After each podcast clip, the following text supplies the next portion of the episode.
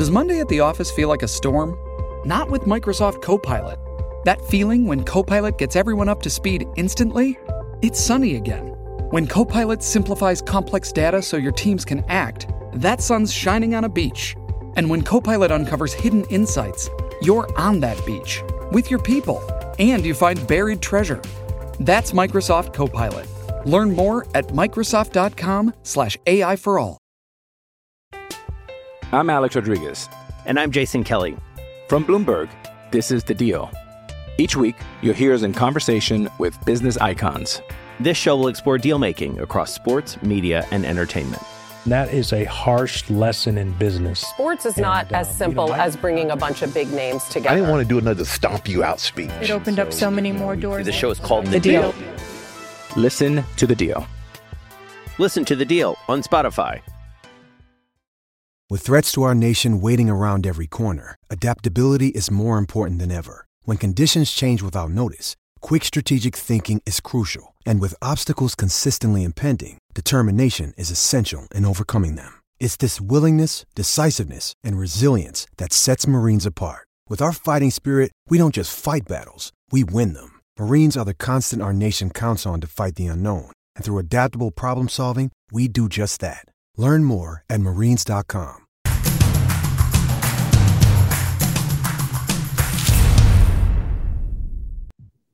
Welcome to part two of the Celebrate 98 series, along with my co host, former Tennessee safety Fred White. I'm Dave Hooker, and we are joined by a very special guest as we look back on the 1998 National Championship team.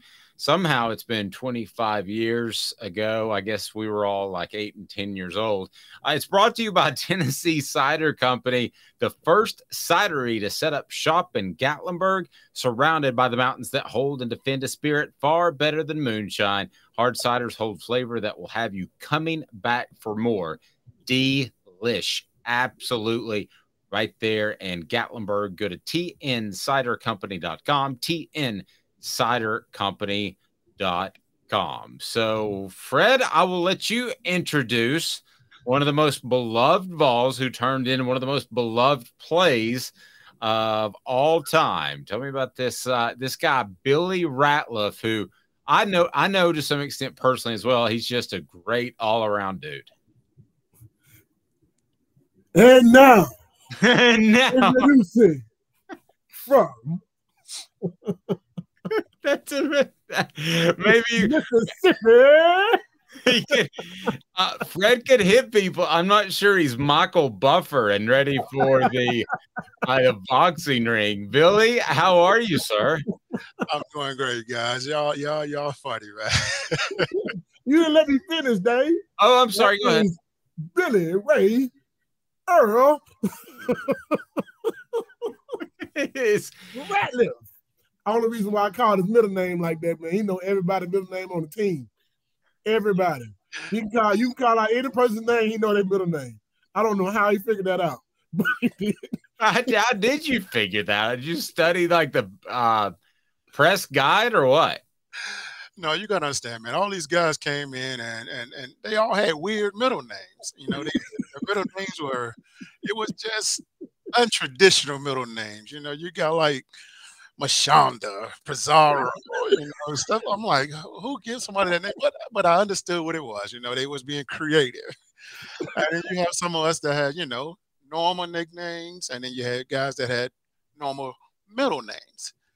Fred had an easy one, you know. He it was Bernard, so you know we, we had a couple guys on the team that was named Bernard, so I couldn't call him Bernard. So middle names were easy, you know. Numbers was my thing. Like you know, if I ever heard your social security number, I never forgot it. Yeah. Wow, really? That's kind of weird. Well, I got college, man, through math and stuff. To learn, I learned formulas that way. Yeah. Teammates' numbers, and I put that to a side, and I use a formula to remember how to use it. I mean, there's I mean, there's something special though about Very your special. intelligence. I mean, that is not just. I mean, I I could you could tell me how you did it, and six months from now I couldn't do it. It's it's not as hard as it seems. I mean, I, I learned it from a math teacher back in high school that she taught me how to basically ace the ACT in a sense, like, and and I utilized those situations to do that. Okay, but you, you made know, me talk to my son. It's uh, you know, he's applying for scholarships. But go ahead, Fred. Billy Ratliff was also the guy who, if you wanted to hook up a stereo system in your in your in your dorm room or in your car, that's the guy you call. well, I'll be well, Billy. I think that obviously people most associate with you with that that Arkansas game and the just incredible play where you you blew up the play, caused a fumble that uh, allowed uh, Tennessee to keep the national championship hopes alive. And I'm curious, how often does that play come up in in conversation? Well, I'll be honest with you. Lately, it's been a lot. You know, especially since um, this movie Greater came out. Mm-hmm. A lot of people has been associating with that, and it's like, oh, Tennessee is in that, and then they realize I was in the movie. I'm like, no, I wasn't in the movie. I was a Clip was in the movie, and that's how the younger generation is starting to remember me now. Because um, my son, you know, he goes to Hardin Valley, and all the kids over there just found out that I'm his dad. That I play for Tennessee, and they're like, "Oh, you you you're popular. You're the man now." And you'd be surprised how many kids are in my house now. wow. And and for those that don't know, because it has been 25 years. There in the waning moments of the game, Billy was uh, able to blow through the line in a great jump, got by um, the late Brandon Burlsworth, who had played exceptional and created a fumble that uh, will live in infamy from Arkansas quarterback uh, Clint Stoerner. Fred, that was that was as clutch as it get. That the gets. That's Michael Jordan game six right there. Absolutely, but I, I, but the story I'm more interested in is I need to know what was happening the first three and a half, three and a quarter, uh, uh three and three fourths of the game. I, I, need to know what Burlsworth was doing to y'all guys over there, Billy Ratliff. I, I just need you to kind of take me through the game and how how the, it just kind of got to that one point. Well, take me through the game and tell me like first quarter, second quarter, third quarter. Get to the fourth quarter and well, I'm, I'm, I'm, gonna blame it on ten of my teammates that was around me. Um, well, this guy, I'm gonna tell you, Brandon Burlsworth, man.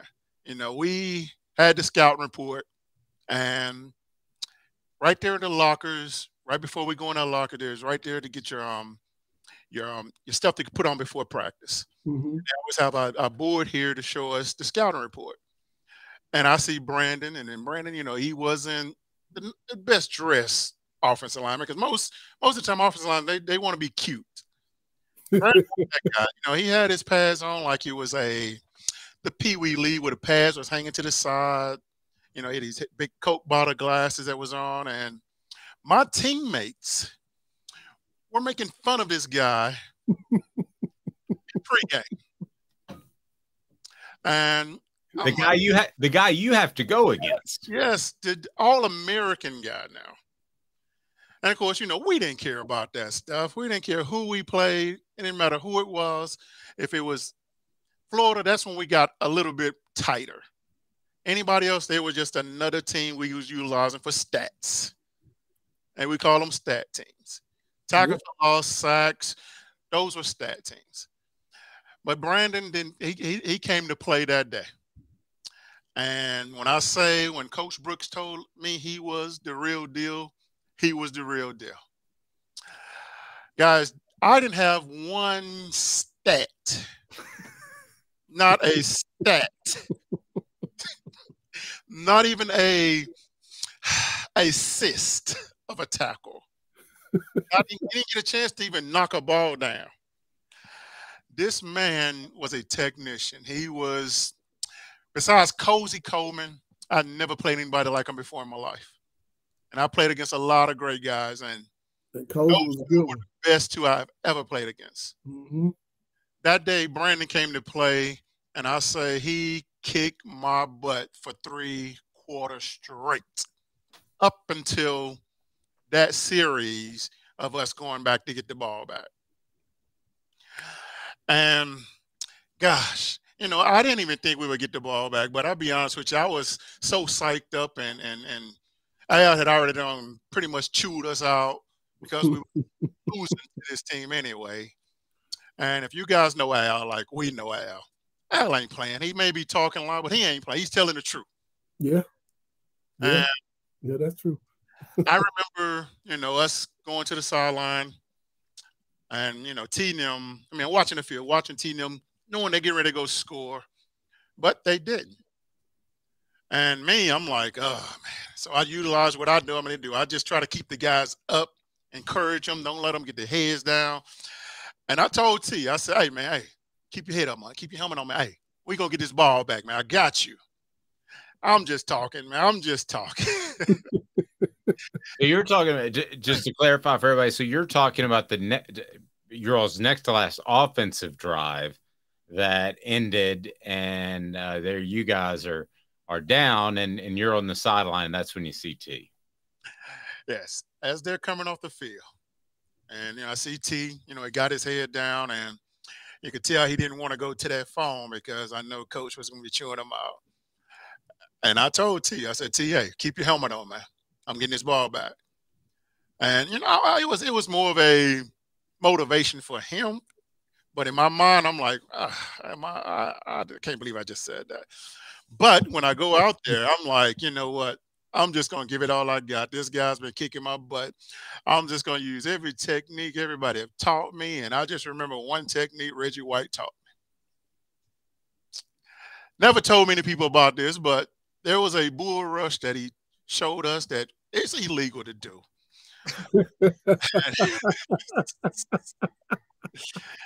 and it it, it it it consists of me keeping my head down like I'm running a 40 yard dash straight up the field, and my helmet is gonna hit the center of his chest. That gives him no way to put his hands on me to block me, and I'll be the first one to put my hands in his chest. Mm-hmm. And when I get my hands in his chest, all I'm thinking about is pushing him to the goal post.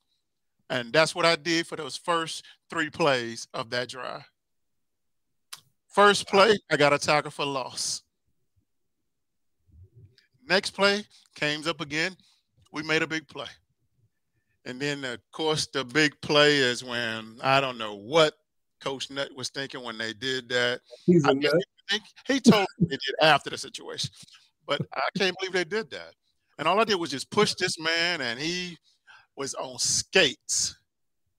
He was, and was just push him, push him, push him. Yeah, and there was just uh you know a few seconds, I think uh, just under a minute remaining, and they they ran Fred. It was a bootleg play action, Mm-hmm. and um yeah, it was a questionable call, but I, I don't want that to shortchange what Billy did on that play because he No, no, no. He, he, he, if, if you understand the game and how the game was going, I remember Eric Westmoreland told this last weekend. He told, uh, he said that he said, "Man, we come to the side, and the D linemen are over there mad with each other because nobody want to go against Burlsworth because he was whooping our butt." That's He's all. like, "No, no, you go against him this time. now you go." Hey, I remember, you know, I was telling um Darwin Walk, you know, he's the strongest guy on our team. Him and Ron Green, they're the strongest guys. At this time, you know, I mean, me and Darwin was doing a lot of rotating, you know, between us. And I said, hey, hey, Debo, man, hey, why don't you try this side, this side, this side, man? Um, I want, I mean, you strong, man. I think you can, you can, you can get him, man. I think you got him. You know, he, he he's strong too now, but I think you can beat him. This dog, all right, man, I, I, I got you. Let me, I tried this time. All right. One time, boom, he go, nah, big worm, man. Over here right now, man. and Darwin has a really high pitched voice that I'll never forget. He was the standout for the Eagles. Yeah, and he he talk really high.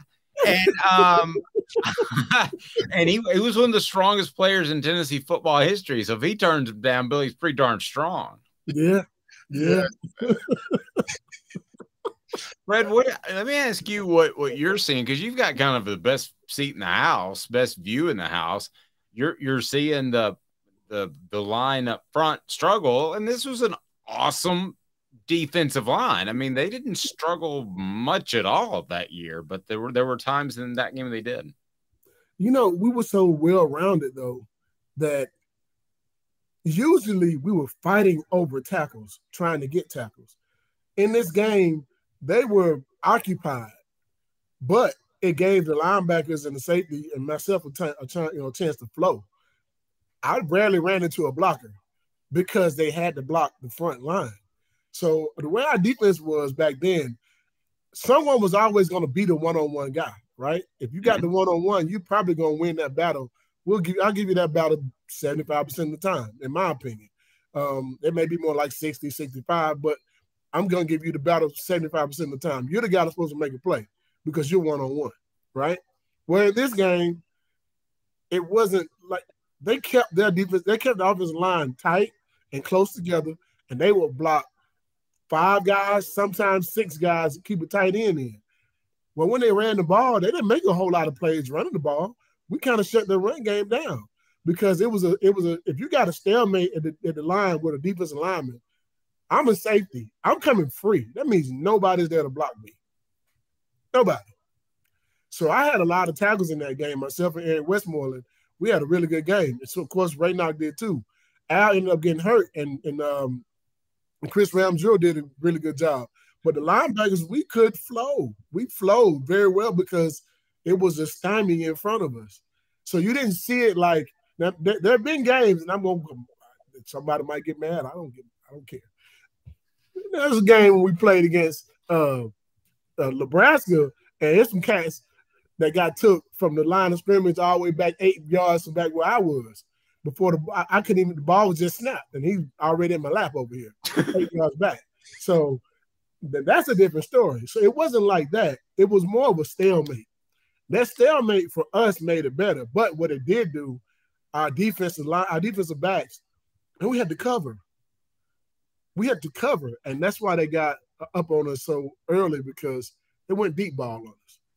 Because our offensive line did a good job of stymieing us. They get, they did a good job of just keeping us at bay, not letting our guys get one-on-one pressure, those type of things. And we got some balls flew over our head. I'm Alex Rodriguez. And I'm Jason Kelly. From Bloomberg, this is The Deal. Each week, you'll hear us in conversation with business icons. This show will explore deal making across sports, media, and entertainment. That is a harsh lesson in business. Sports is not And, uh, as you simple know, I- as bringing a bunch of big names together. I didn't want to do another stomp you out speech. It opened up so many more doors. The show is called The Deal. Listen to The Deal. Listen to the deal on Spotify. It's Kaley Cuoco for Priceline. Ready to go to your happy place for a happy price? Well, why didn't you say so? Just download the Priceline app right now and save up to 60% on hotels. So, whether it's Cousin Kevin's Kazoo concert in Kansas City, go Kevin, or Becky's Bachelorette Bash in Bermuda, you never have to miss a trip ever again. So, download the Priceline app today. Your savings are waiting. Go to your happy place for a happy price. Go to your happy price, Priceline. Yeah, and then that that was Clint Stoerner had a short career in the NFL, and it it has been 25 years to me. It seems like yesterday, but for some reason he used the ball to kind of brace his fall, almost like a cane or something. It was I, I don't think I've ever seen a play like that since Billy. So, how much of that did you see? And when you guys recover, I mean, what's the first thing that goes through your mind? Well, when we got the ball, I just knew the game was over. You know, I didn't, you know, I just knew that, and I, I kind of take it back. I mean, the game plan in practice all week was to run the ball on Arkansas, Mm-hmm. and you know, the Arkansas defensive line averaged about two forty five to two fifty. You know, we averaged about three thirty on the offensive line. Yeah. And us as a defense, knowing how our offensive line can block, we were pissed because they wasn't doing the game plan. They were trying to do what I would say, you know, they wanted to try to make Tee throw the ball a lot, but you know, the game plan wasn't that that day. It was raining. Yeah. And I knew when I saw the uh, look in Cosey's new eyes and they went back on the field, I knew it was over.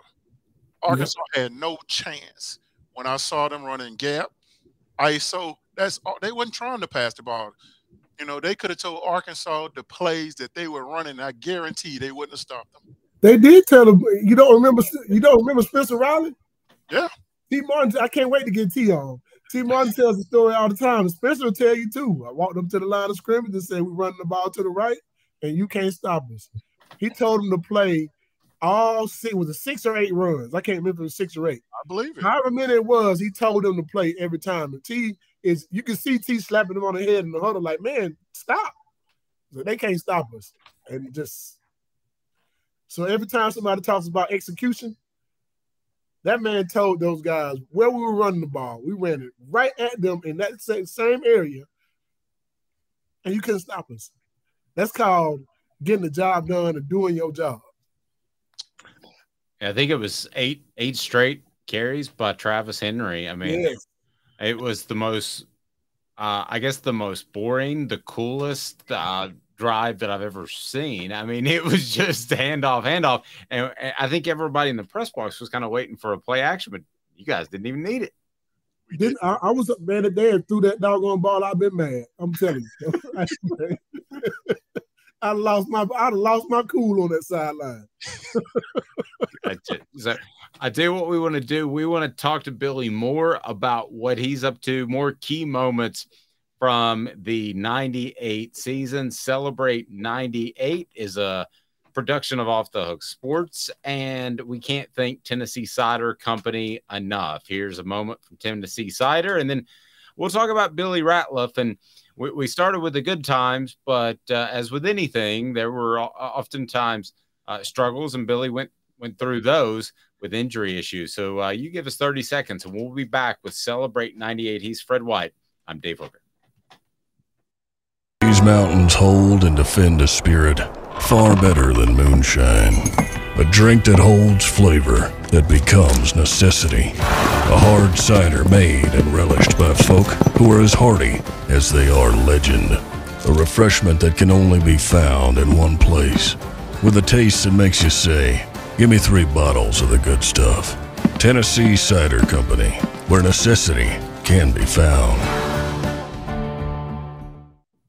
So, welcome back. It is Celebrate 98 with Fred White. I'm Dave Hooker, former Vol Billy Ratliff joining us as somehow it's been 25 years since Tennessee won a championship in 1998, a national title, first BCS championship, 13 and 0. So, uh, Billy, update us uh, with with what you're up to nowadays, and then I want to look look back at your career because because of injuries, some might know you were one of the most talented, physically gifted guys of that era. But man, you faced a ton of injur- injuries, unfortunately. But what, what are you up to now, man? I'll be honest, man. I'm just trying to keep myself together, man. I mean, this body is is not getting any younger, and I'm just trying to take care of myself. I'm um, keeping getting the weight off. You know, I'm down to about 251 right now. Up, I was up to two, 325 pounds at one point, man, and I had to just um, start focusing on my, health, and and that's what I've been doing lately. You know, my my my son, he's um a sophomore in high school, and I'm pretty much working with him and trying to get him on the next level. And he got a long way to go, but he's gonna get there. Um, I um had a restaurant open and I had to close it down. Um, just just economic reasons, just so many things that was up and down in the restaurant business. And um, now I'm here. I'm I'm just here at home. I'm just watching the kids and just enjoying life. And you have some fantastic uh, prints that that people can get a hold of, and we'll, we can provide a link, or uh, people can reach out to me if they want to they want to purchase one of those. They're they're just gorgeous. It is of that Arkansas play we talked about.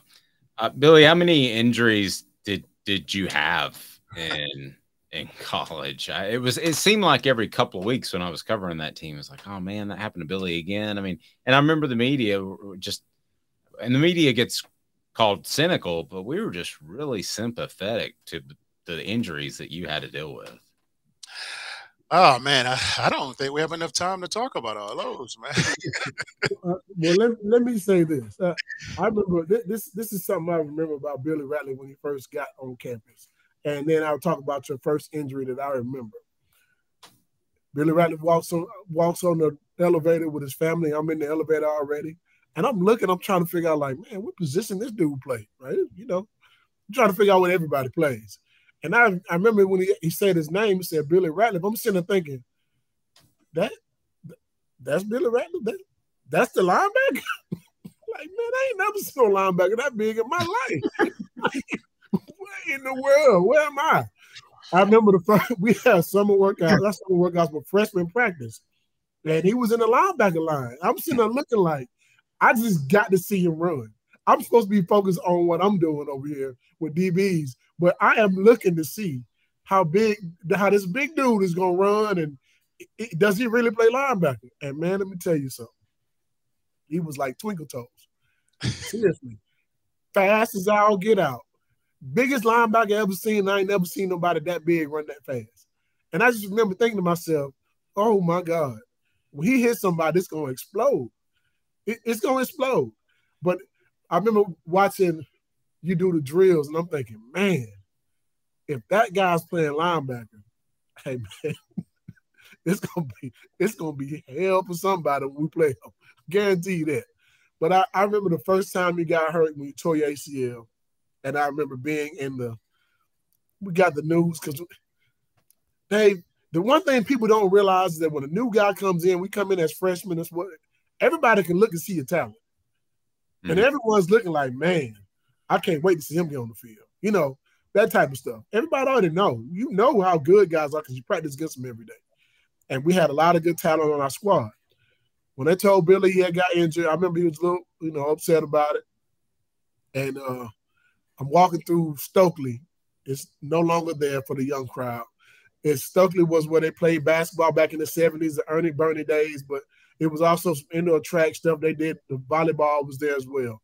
Um, it's really where your parking garage is now for for Gibbs Hall. Mm-hmm. But um, I remember walking by and I see somebody in there, and all I can hear is boom, boom, boom. I'm like, man, what is that? So we walk by and we look, and it is Billy Ratliff blowing off some steam because he tore his ACL, just hammering the goal, just dunking in a 10 foot goal, just boom, boom, windmills, double hammer, uh, double uh, tomahawk, everything. I'm like, hey man, did you just tear your ACL? So, yeah, they told me can't hurt it any worse. I'm thinking to myself, here's a six four, wow, 280 pound linebacker, and he can dunk off the vertical like a 30 something, 40 something inch vertical. I'm like, this is insane. I've never seen anybody tear the ACL and then go do dunks off the vertical like that. I just I never seen nobody like that in my whole life. To this day, he's one of the big, one of the best athletes I've ever seen and I've seen some good ones. Leonard Little was one of them. Um, Travis Cozart is another one. Uh, Donté Stallworth. I mean, I've seen some hellified line, but you know, athletes. But he's one of the best I've ever seen. This episode is brought to you by Hyperice, the leader in advanced warm up and recovery technology. They have tons of innovative products, like Venom heated wearables to help soothe sore back muscles, Normatec compression boots to speed up recovery and increase circulation, and Hypervolt massage guns to improve mobility. Loved by athletes like Naomi Osaka and Erling Haaland. Try them yourself. Get 10% off your order with the code MOVE at hyperice.com. Introducing Royal Caribbean's newest ship, Icon of the Seas, the ultimate family vacation. The ultimate six slides, eight neighborhoods, zero compromise vacation. The ultimate never done that, can't wait to do it vacation. The ultimate chillin' by a different pool every day of the week vacation. This is the icon of vacations. Icon of the Seas. Arriving in 2024. Book today. Come seek the Royal Caribbean. Ships Registry Bahamas. Well, wow. I, I, talk about them to this day to people like, man, listen, we got, we got defensive linemen they can run four five, four four forty, man, and and he played D tackle. Yeah, and those and those ACL injuries aren't like they are nowadays, where they're almost routine. I mean, they can just yeah. fix them like nothing. That was a that was a big deal. It didn't apparently didn't affect your explosiveness as you were trying to tear down a, a goal there in Stokely, but um, how concerned were you at the time about your your overall ability, the uh, the recovery? I mean, it, it must have just been heartbreaking. Well, um, the early on, early time, no, it wasn't. I mean, I just knew I had to go and rehab and get back out there, and just my determination is what kept me motivated and and didn't want to let my teammates down. You know, when they're having fun and I'm not, I mean, it just wasn't fun. I mean, it's just me. I mean, I like to have fun. I'm smiling all the time, enjoying life. And when I got hurt, you know, it was just me feeling like a failure. But, you know, having guys like, you know, Fred, you know, Peerless, Jermaine Copeland, Sean Johnson, Shawn Bryson, those guys kept me going, man. They they they didn't let me not have fun. Mm-hmm. And you know, they know when I was bored, I tend to just drift off and didn't want to be around anyone. So they kept me motivated and and and they kept me going. I mean, because those injuries, I mean, I had some tough injuries. My, my knee injuries, they wasn't as bad as everybody thought they were. My knees never hurt me. They did. You know, they was using precautionaries is just to keep me from re-injuring. I guess I don't know, but my knees to this day, I mean, they bother me now, but back then they didn't hurt me. I mean, I was in the injury reports because that's what they had to say. Mm-hmm. Um, they kept me fresh. You know, um, my first ACL when I tore it, I mean, it was an easy recovery. Um, because I was you had Leonard Little recovering with me, so it was easy. Yeah. And and you know uh, Phil Crosby, so I was having fun. Um, my worst injury was my career-ending injury. Was my senior year when I broke my ankle and had nerve damage. Mm-hmm. That's the one that really, really, really broke my spirit. You know, especially when you know, it came to the time where they took was going to be taking the cast off and taking the pins out and everything. And that day when it was going to be taking the cast off, got some bad news. Um, was infected, so I had to have a whole nother surgery. So which pushed me back a whole nother six, seven months. And that was the, the, the crushing blow for me. And that's when I said, you know what? I gotta let it go, and and and start thinking about the future, being able to walk ever again, and just that was just the the the the, the crushing moment for me. I mean, I've had some tough ones though, guys. I mean, I've, I've been paralyzed for 48 hours. You know, mm-hmm. I've, I've done so many things, and, and and those didn't bother me as much as it did my senior year because it was my last year. Wow. Now, I, I, and I got to ask this question because you know, every person, every teammate, you know, I, have heard this from another player, um, NFL guy, kind of talked to me about this kind of you know mentorship type of thing. But he said that your first two years away from playing the game are the toughest because you've done this for so long. This is all you kind of knew, and if you can make it past those two years without being depressed, without, you know, you maybe have some depression during those first two years, but if you can get past those two years, usually you'll be okay, right? So, you know, did, did it take you long to bounce back, or did it did it linger a little bit?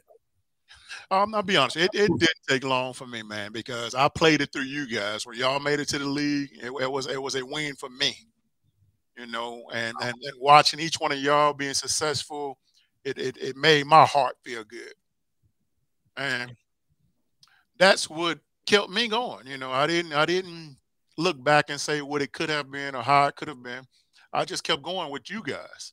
You know, yeah. watching Darwin play, you know, watching Sean play, you know, watching all the guys. You know, I'm I'm, I'm like, man, and then getting a chance to come watch them in person, it, it made it even better.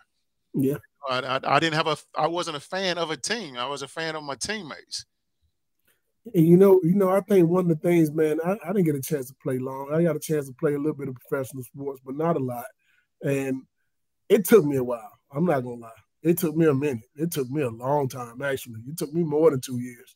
But it was, you know, steady trying, still trying to get that shot, trying to get that shot. And then I think I think what got me years later was my teammates that did play and you know made themselves you know superstars and those type of things. I think they were the ones who helped me get through through it because the most important part was that if you know I can play, that's all that mattered to me. And that I think was what changed my whole perspective on not playing the game for a long period of time, you know, in the professional leagues. Yep. But it was, yeah, that that changed a lot for me because their respect meant more to me than anybody else's. Billy, you and and Billy obviously had that respect from his, his teammates. I, I think Fred just shared as one of the greatest athletes he, he's seen. He's been around yeah. um, on a fantastic Tennessee team and then his time in the NFL. But you said you're always smiling and you said that you were able to move on. That's not what I was expecting you to say. I thought you might say I was angry or that sort of stuff. But I'm curious is is it a, a, a mom, a grandmother, a dad, a grandfather, where or any family? Where do you think that attitude of being joyous despite struggles at hand? Where do you think that comes from? I mean, my mom. You know, she's a very inspirational person, man. She she she loves me to death, and, and she always has sayings that that that just kept me going too. You know, you know, I get hurt, and she always would tell me, "Hey."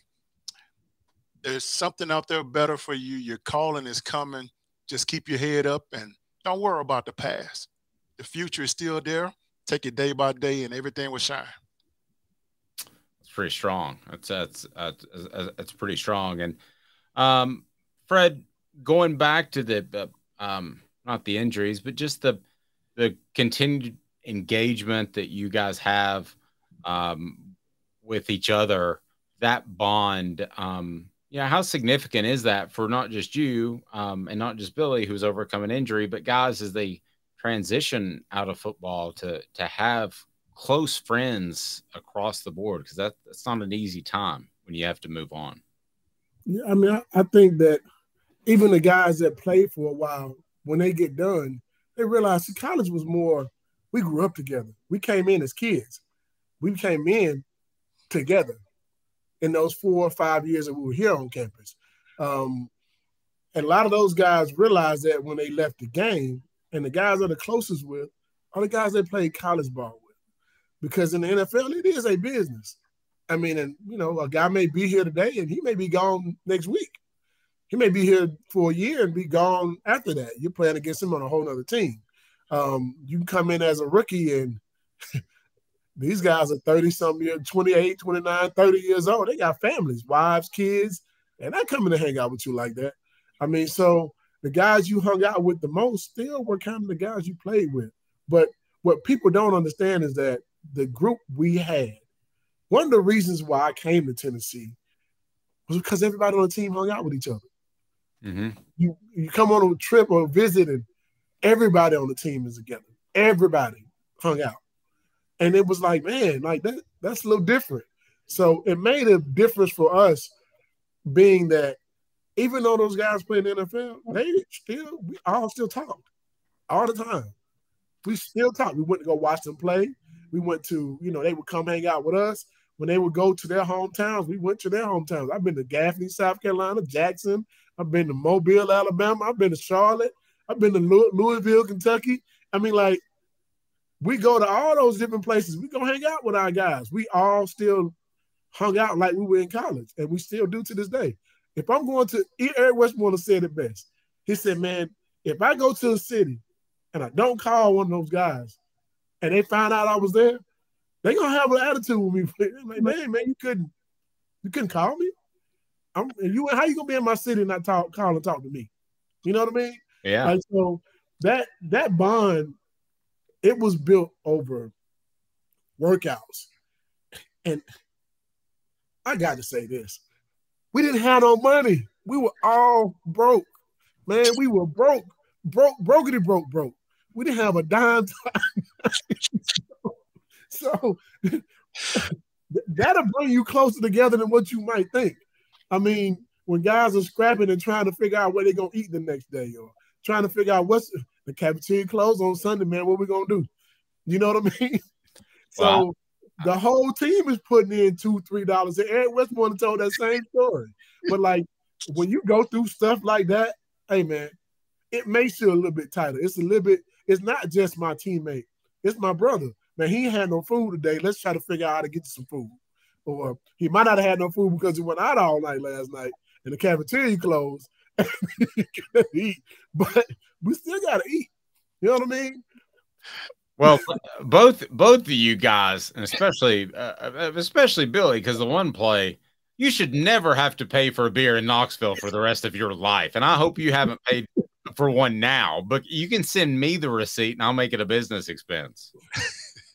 well, Dave, back then we couldn't get paid. Oh, I know. we couldn't take any money. We couldn't even get free food or free soda, free glass of water. Shit. So there were no. I'm, I'm curious whether were there any hundred dollar handshakes like we heard about, and I want to ask you that. 30 seconds, Tennessee Cider Company. That's a, t- a tease in the biz. Hang tight. from the heat and cool off with some cold draft cider. With free samples on draft and lots of flavors to choose from, Tennessee Cider Company prepares a hard cider that's easy to enjoy. Made from our home, so you can take it to yours. Add us to your list for shopping and fun experiences. You'll be glad you made the trip. Find our cidery in the Mountain Mall on the Gatlinburg Parkway. Sip smart. Sip the good stuff. Sip Tennessee Cider Company. It's only a kick, a jump, a block. It's only a serve. It's only a tackle, a run. It's only for the fans. After all, it's only pressure. You got this. Adidas.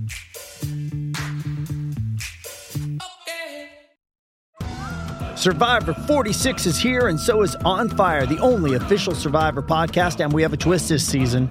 The winner of Survivor 45, Dee Valladares, will be joining us every week. We're going behind the scenes of the biggest moments, the how and the why things happen, and the strategy and analysis you can only get from someone like me, a Survivor winner. Listen to On Fire, the official Survivor podcast, wherever you get your podcast. Celebrate 98. We thank uh, Tennessee Cider Company. Are you guys telling me there were no hundred dollar handshakes? Because for I, I, was I umpired to get through college. I would have given you guys a hundred handshake. You were so good. Only hundred dollars I got came from my mama because she made everybody in the family who came to the game give up some cash. that was it. Wow. Yes. We were too scared, man. We were too scared to go get in trouble and do anything. Like I wasn't getting in trouble, man. You yeah, understand yeah. who my mama is, man. I'm not about to do nothing crazy to get kicked out. Or, no. I, they, I didn't have a home to go back to. my well, grandfather told me my dad died my freshman year, and I almost quit school then. I literally almost walked. Billy Ratliff would tell you, hold on, let me tell you what they know about big man Billy Ratliff mm. as freshmen. they they used to call us the Greyhound brothers. Yes. yes. Wow. We would, get, we would get on the Greyhound bus and go home, and no, nobody know where we at. Man, that nobody. Was, I, I, times, man. I left three times. They got to go get us. Had to go all the way to Mississippi to get Billy Ratliff. Had to go. They used to tell the coaches used to tell the players, "Hey, whatever you do, don't take them to the bus station."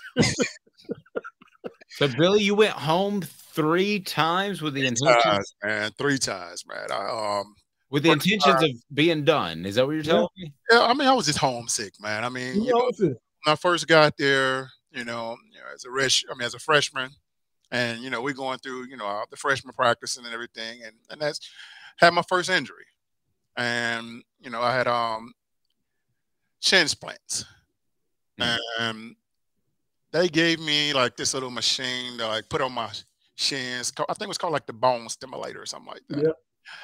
And um, yeah, machine. Yeah. So so you know I, I am I'm, I'm in my room rehab and I go in there and I rehab and everything and this is the first time though. So my roommate was Ian Martin. Uh, we called him Three Pop. Three Pop. and um, he tore his knee up the next day, tore ACL. Mm, yeah, and um, and of course he had surgery the following day.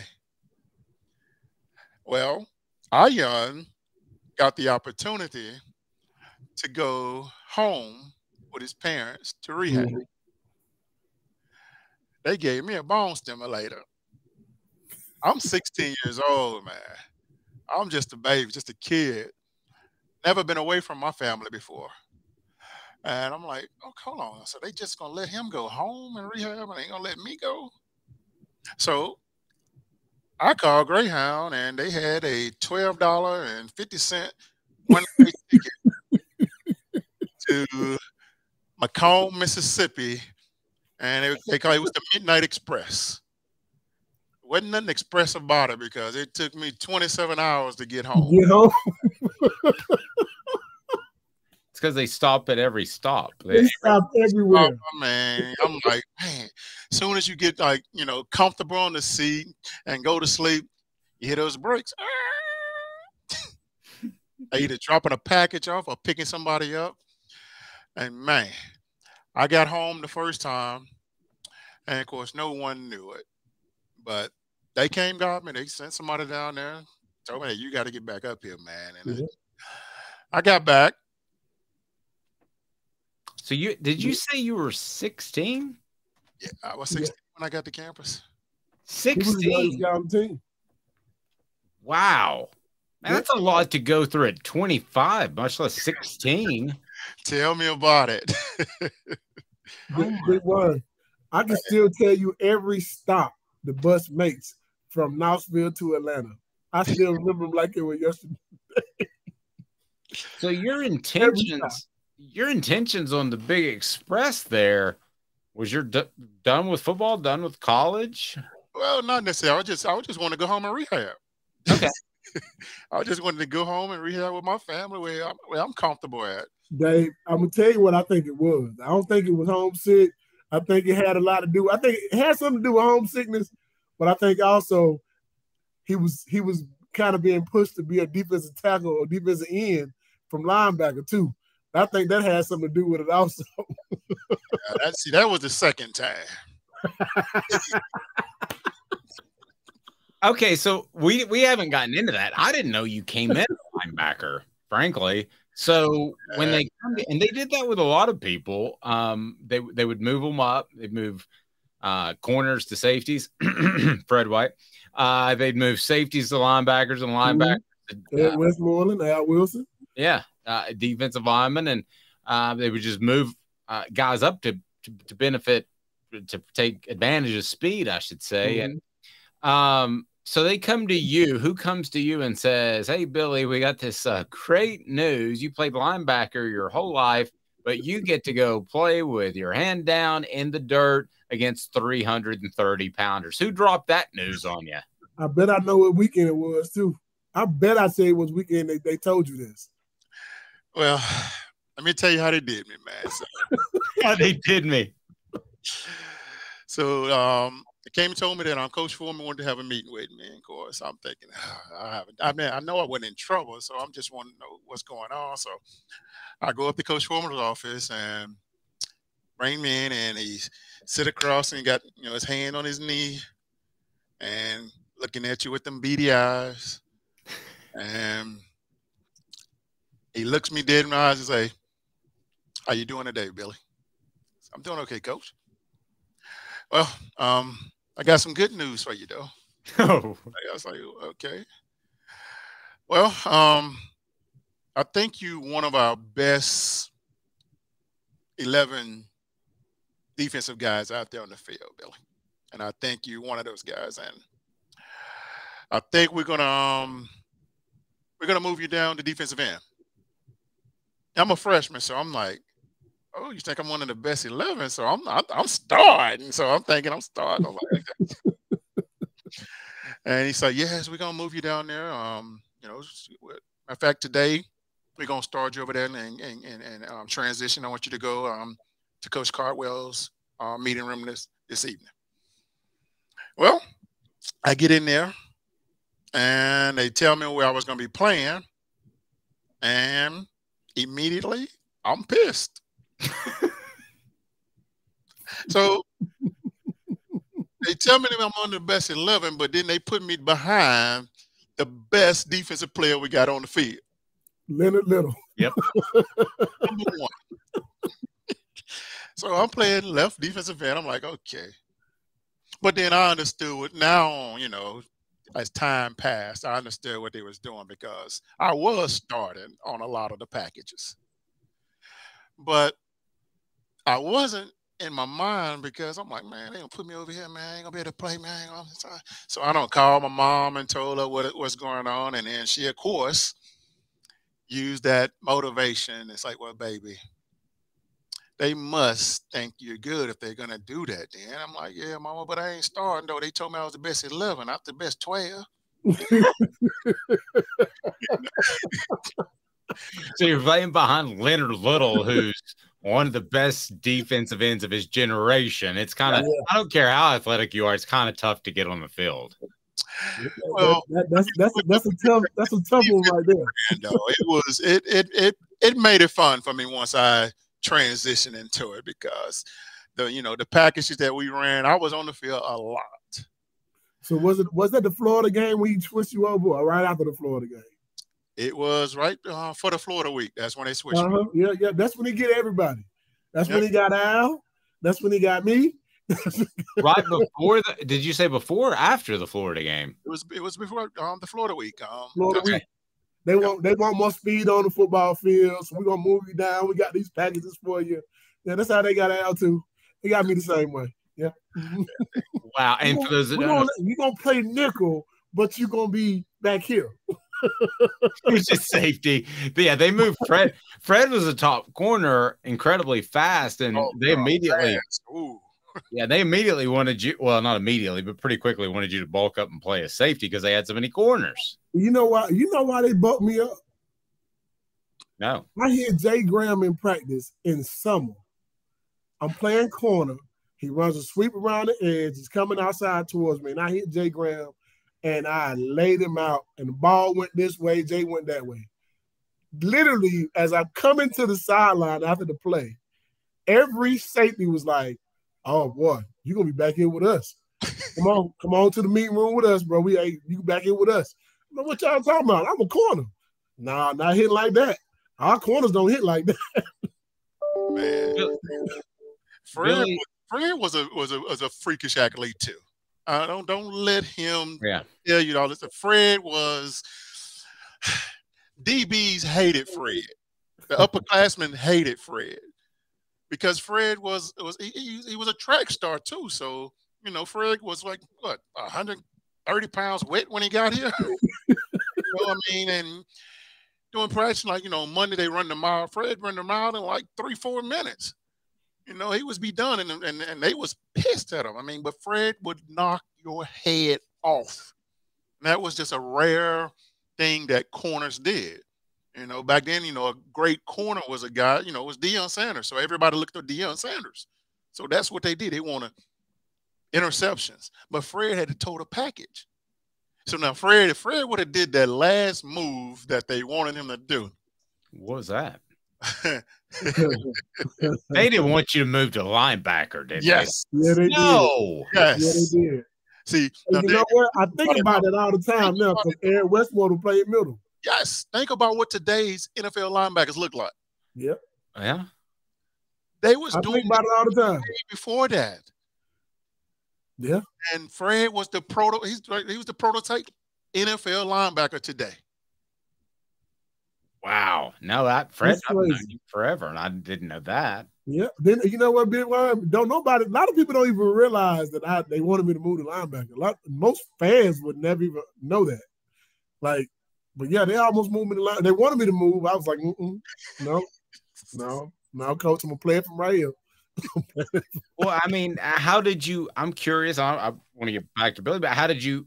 How do you guys either either of you guys have leverage to say no, I'm not moving? I mean, Billy, they just told kind of told you. I mean, how do you have leverage to say I don't want to move?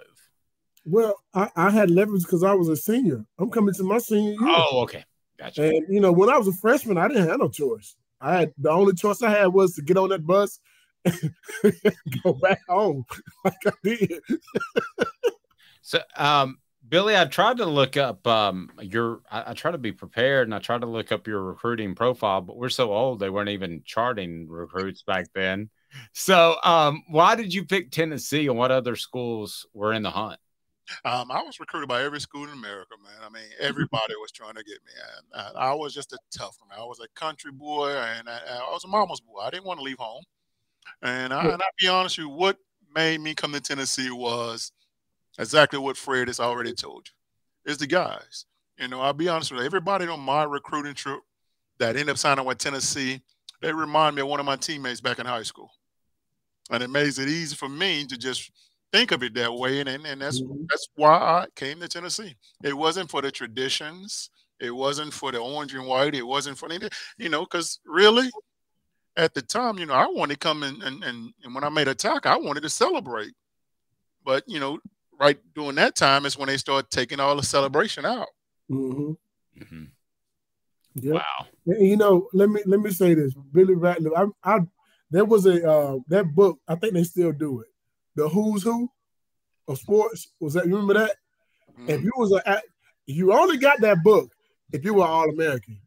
If you were an all American and you weren't getting that book, right? Yep. So our whole class was in that book.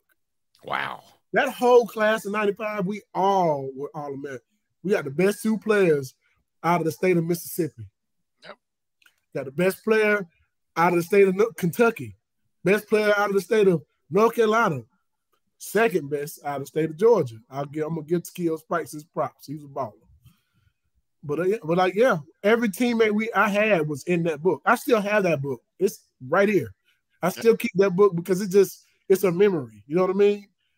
Yep. All the guys we played against are in that book. Peter Ward, um, um, Daunte Culpepper is in there. Um, uh, what's the guy's name? Played at Florida, the Freak. All those guys are in On that curse. book. Yeah, they're all in that book. But so you had to be an All American to even get one. They didn't send you a book like that if you weren't one already. You had to be an All American to get a Who's Who book. Billy, we we've talked um, previously to Eric Westmoreland. I, I know from talking to Fred over the years that the bond was what led to a championship, but still a lot of things can happen along the way. When when you finally are able to to win a national title 13 and 0 did did it take a little bit of time to maybe hit you that you had just accomplished something that nobody can ever take away from you I'll be honest with you. After we won that game, I felt like we had to play somebody else because, be honest with you, that, that was probably the easiest game I had played my whole career. Um, all, against Florida State. Against Florida mm-hmm. State. Yes, um, Florida State. I mean, they were good, um, but I don't think they was ready for what we had to offer them. You know, they didn't they didn't think that we was as fast as we were. You know, because like up to that game, they was acting like they were the fastest defensive line that they had. They like, um, who was it? Um, they had what? I keep forgetting all the D linemen. I don't forgot all the guys, but they had a lot of guys that that was first rounders mm-hmm. on the yeah. And they disrespected us as if we were like the slowest D line that they had ever heard of. Yeah. Our whole D line, I mean, we ran, I mean, average four, six, four, five, 40s we're across. This is D line. I'm talking about defensive tackles and defensive ends. Eric Westmoreland said this too. He's we were talking about how I, I think I may have brought it up. How I put our defensive speed up against anybody, even till to, to this day. Top to bottom, from linemen to linebackers to secondary, hey man, we can run with anybody. We can run with guys who are playing right now. Like any team in the country, you can pick out the fastest defense you think of. You put our times up against their times when it comes to 40s. We probably beat them. Well, wow. as a team average. Well, hey, my mindset, I didn't care who you put there in front of me. You you could hey, you could have told Peerless Price to get beside me. I'm gonna challenge him. Yeah. I don't care who it is. I'm gonna try to get you. That's how my mind was. Mm-hmm. I didn't I don't I don't like losing. well, at one point you guys because Billy hadn't have been injured. Now this wouldn't have been 98 would have been 97, but you guys would have had three first because Billy would have been a first round pick. You would have had three first round picks with John Ellis and Leonard Little, right? Am I missing anybody? Is there a fourth? Good gracious. And then right after us would have been some more. It's just, but we had so much talent back then. And I don't even think we knew how good we knew we were good. We knew we were good. But I think when you sit back, you go back and watch games now. I'll get phone calls from guys like Terry Fair or, or Dwayne Goodrich. Man, I'm watching this game. We're playing against Auburn in 98 or playing against Georgia in 97. Or I'm like, man, we were fast. And you look at all the players that were actually on that football field, and you think about how many talented guys we played against and who, how many talented guys we played with. A lot of guys who went off to play, you know, major time in the NFL. And you didn't, I don't know, if, I, I don't want to say we took it for granted then, but we didn't actually know exactly how good we were, if that makes sense. Wow. Uh, great, great stuff. Um, Billy, can't thank you enough. Any anything else you would like to add, Fred? I, I got one situation I'm gonna put on it. I'm gonna put out here, and it's okay. a, we were living. We had just me and Billy Ratliff. This is college is over with. I was playing in the XFL. I come back to Knoxville, and uh, we got an apartment, and we are moving in our. This is I'm telling this story. I got to tell it, Billy Ratliff. Man, we're moving in our apartment. We're on the third floor, and literally just when I say moving in, we're moving furniture in. We're trying our best not to be loud. We ain't really being loud. We're just moving furniture, right? Man, listen. The last piece of we see a cop car outside, and we're trying to figure out like who's what's going on out here. Like, is somebody where they going? Where they go? And we're sitting there, they're watching us as we're moving the stuff in, and they come and knock on the door and say, they want us to keep it down. And we're looking at each other like, excuse me? What, what, do you mean keep it down? We I know y'all looking at us move this stuff in off of, off of a truck, yeah. right? And the guy's like, well, uh, we got a noise complaint. I'm sitting there thinking to myself, big Word, we just got a noise complaint and we're just moving Man, we didn't even turn the TV on yet. but yeah, eventually, though, like one of our old teammates got best friends with those people. Yeah, the daughters come up and hang out with us all the time. She loved us, but like it was just that first impression, and I think they were like, "We want, we don't want them here." And then all of a sudden, we meet them, and it's a whole different, you know.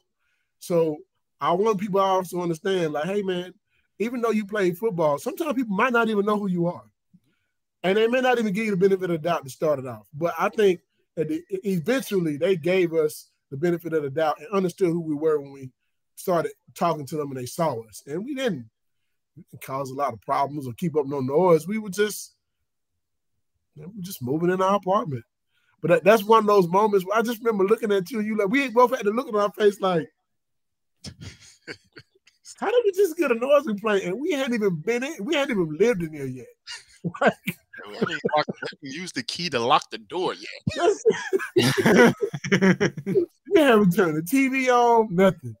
I will say this though, Big One. We probably should have got kicked out of that place because we had a doggone grill on the third floor. And I almost burned the place down a couple times. Ouch. wow. Uh, Billy Greats, I've I've always been a fan from afar. Just to, after what you went through, and you have always had a smile on your face. This Celebrate 98 series brought to you by Tennessee Cider Company has nothing to do about me, but can I share a story that I think you'll find funny real quickly? Sure.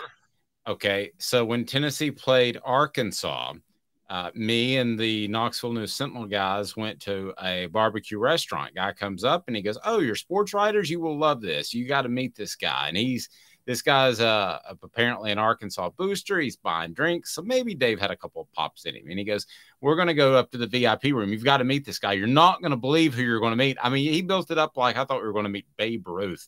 And we go up there, and it's uh, Clint Stoerner. And uh, I immediately recognized him And I said, Hi, I'm Dave Hooker. And he goes, Yeah, I'm Clint Stoerner. And I said, Well, the only place that you're more popular than Fayetteville is Knoxville. Do you know who Billy Ratliff is? And I was escorted from the VIP section, but it's the first thing that came out of my mouth. And he looked at me like I'd smacked his mother.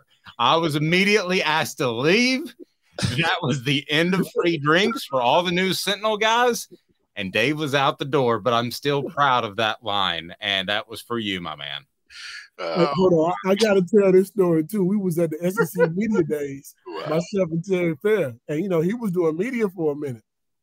And man, let me tell you something. He walked past our table, and we both pointed at him. Right? He looks over, he sees an orange. You know, he waves, and I just did like this, had my ring on. I was like, "Oh, oh man!" Because people don't remember Arkansas was undefeated. If they win that game, they may be playing for the national title. Yeah, yeah, yeah. Not too bad yeah. for them. That was that was the first week that we were number one, and it was they were number ten, and we were both undefeated. Mm-hmm. Yeah. Wow. Billy, uh, uh, be blessed, sir. We appreciate the time. Uh, with Fred White, I'm Dave Hooker. This is Celebrate 98, brought to you by Tennessee Cider Company uh, presentation of Off the Hook Sports. Billy, thanks again, man. All right, you guys. Thanks for having me on, guys. Twenty five years to make it, big one. We hey, man, we made it. We made it a quarter, baby. A quarter. Uh, it can't be 25 years. We're all pushing 29. Surely we can't be as old as we are. Celebrate 98, Tennessee Cider Company. Okay, round two. Name something that's not boring. A laundry? Ooh, a book club. Computer solitaire, huh? Ah, oh, sorry. We were looking for Chumba Casino. That's right. ChumbaCasino.com has over 100 casino style games. Join today and play for free for your chance to redeem some serious prizes. ChumbaCasino.com. No purchase necessary. Full prohibited by law. 18 plus terms and conditions apply. See website for details. With the Lucky Land slots, you can get lucky just about anywhere. This is your captain speaking. Uh, we've got clear runway and the weather's fine, but we're just going to circle up here a while and uh, get lucky. No, no, nothing like that. It's just these cash prizes add up quick. So I suggest you sit back, keep your tray table upright, and start getting lucky. Play for free at LuckyLandSlots.com. Are you feeling lucky? No purchase necessary. Void where prohibited by law. 18 plus terms and conditions apply. See website for details. Lucky Land Casino asking people what's the weirdest place you've gotten lucky? Lucky? In line at the deli, I guess? Aha, in my dentist's office. More than once, actually. Do I have to say? Yes, you do. In the car before my kids' PTA meeting. Really? Yes. Excuse me, what's the weirdest place you've gotten lucky? I never win and tell. Well, there you have it. You can get lucky anywhere playing at LuckyLandSlots.com. Play for free right now. Are you feeling lucky? No purchase necessary. Void where prohibited by law. 18 plus. Terms and conditions apply. See website for details.